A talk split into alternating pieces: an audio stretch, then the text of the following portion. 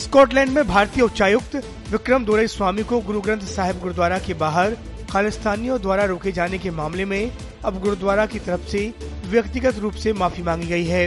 Glasgow gurdwara प्रबंधन समिति ने उच्चायुक्त को लिखे एक पत्र में आश्वासन दिया कि इस अप्रिय घटना में शामिल तीन व्यक्ति, जिनमें से दो की पहचान शमशेर सिंह और रणवीर सिंह के रूप में की गई है, उनकी नियमित मंडली का हिस्सा नहीं थे।